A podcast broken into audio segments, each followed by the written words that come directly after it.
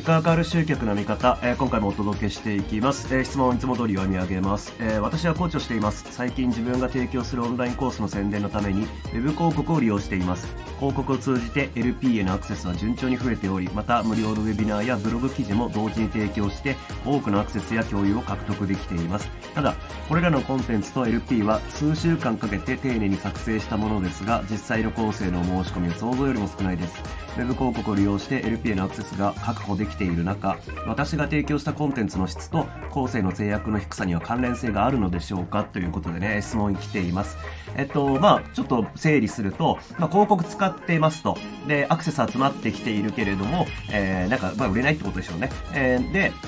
まあ、要はじゃあその、まあ、アクセス来てるのに売れないってことは、コンテンツの質が低いからなのかっていう質問ですね。まあ、短くすると。で、えっと、これちょっと質問がですね、うんと、曖昧な部分が結構あるんで、えー、まず場合分けしてちょっと考えてみたいんですけれども、まあ、広告使ってアクセス集めてるっていうのは確定ですよね。で、えっと、LP へのアクセスが来ていて、で、コースの制約率が低いっていうのが、うんと、これがまず、その LP っていうのは、えっと、セールスレターのことを指していて、うんで、その、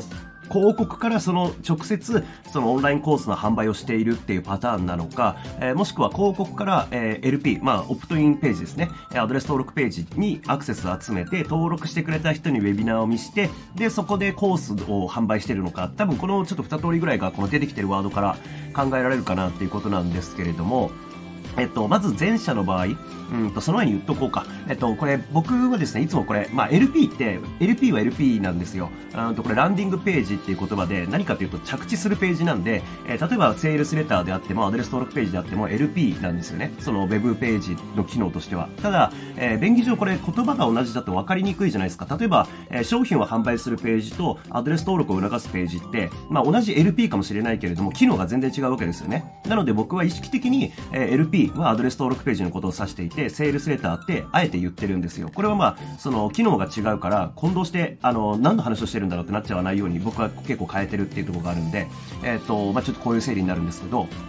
えっ、ー、と、まあまず前者ですね、えー、広告から、えっ、と、LP、に来てもらって、まあ、セールスレターに来てもらってコースを販売してるって場合、えっと、まあ、これの場合は、うん、まあ、セールスレターの出来がどうかっていうところがやっぱり、まあ、一番ですよね。アクセスがこう、しっかり集まってるってことは広告で反応取れてるってことなんで、じゃあそのアクセスをどう活かすかっていう部分ですよね。で、え、ー、と、まあ、制約の低さっていうのは、まあ、やっぱり直接広告から商品を売ろうと思っていたら、それは低くなるって話なんで、え、ー、と、低いこと自体は目つむんなきゃいけないですよね。うん。ただ、まあ、それがかけたコストに対して、えっ、ー、と、多分その商品単体で利益出すのは難しいと思うんですけど、えー、その商品買ってもらった結果、またアップセルとかね、えー、バックエンドの販売で、こう、利益を出すっていう設計になっている状態になってなきゃいけないかなというところです。えー、で、えっ、と、まあ、その少ないっていうのがね、まあ、順調にアクセスが集まってるっていうのも人によってね、えー、例えば100アクセスがあれば順調だっていう人もいれば1000でも足んないっていう人もいるんで、で、まあ、制約率が低いってことは多分1000アクセスとかね、集めてやっと数字とか見えてくんじゃないかなって感じなんで、えっ、と、まあ、この場合には、まあ、制約率低いのは仕方ないよねっていうところがある上で、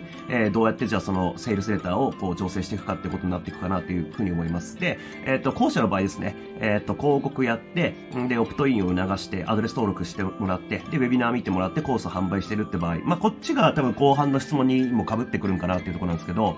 えー、っと、まあ、こっちの場合ですね、えー、質問に回答できるのは、えー、と、そのコンテンツの質とコースの制約率の低さには関連性があるんでしょうかっていうことなんですけど、ここで、まあ、その、考えてほしいのが、コンテンツの質って何かって話なんですよね。何をもってコンテンツの質が高いとか低いとかっていうことを言ってるのかっていうことなんですけど、あのまあ、原則的な話をすると、あの、コンテンツの質が高いとか低いとかっていうのは制約率に関係ないです。その高い低いで考えられるもんじゃないですね。で、えー、例えばまあ一般的に言われる質の高いコンテンツって、うんとなんかたくさんね、新しい情報が知れるとか、なんか新しい価値観が得られるとか、なんか新しいことわかる。まあなんかノウハウコンテンツとして優れてるっていうふうにみんな捉えるパターンが多いんじゃないかなと思うんですね。そういう意味では質が高いことって商品が売れにくくなっていくんですよ。まあどういうことかっていうと、いい話しようっていうふうに思ったら、まあいろいろと伝えていきますよね。で、質を高めようと思って、それイコールノウハウを伝えることなのであれば、ノウハウガンガン喋っちゃうわけじゃないですか。で、まあ、こういうね、えっ、ー、と、オンラインコースって基本的にはノウハウ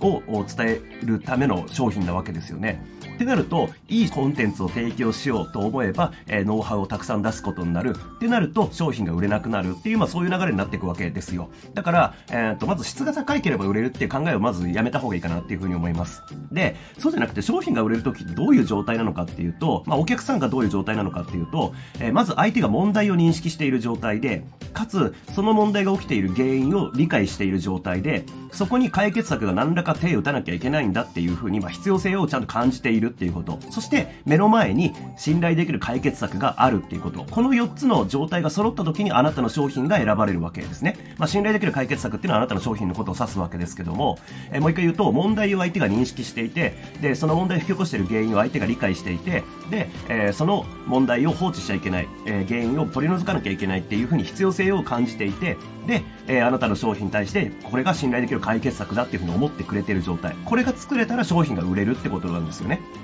って考えたとき、ノウハウを、え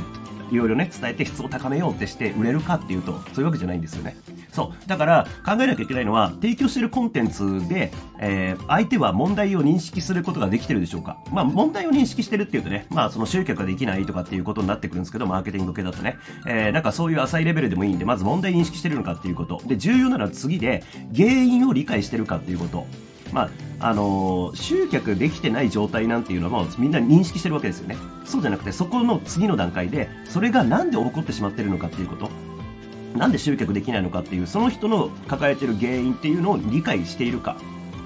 で、えー、僕たちがやんなきゃいけないことっていうのは問題をなんかね、理解してもらうっていうよりも原因を理解してもらうことの方が重要なんですよ。そう。だから、えっ、ー、と、見てほしいのは、あの、いいコンテンツを提供するってことじゃなくて、その、原因をね、ちゃんと、えー、提案できているか、提示できているかっていうこと。そして、それに対する解決策としてあなたの商品を出せているか。で、あとは、えー、それを買うに足るね、えー、例えばまあオファー自体もそうですけども、それが信頼できるっていうふうに相手が思えてるかっていう、まあこの辺がチェックポイントになるかなというふうに思います。えー、まあ最初の話というかね、に戻りますけども、えっ、と、いいコンテンツを提供しようとすればするほど、まあ基本的にはドツボにはまっていくんで、ここは気をつけてください。えっ、と、ちょっと今回長くなったんで、次回の音声に続けて話をしようかなっていうふうに思います。とりあえず今日はね、え質問に回答しました。えなんか参考になれば幸いです。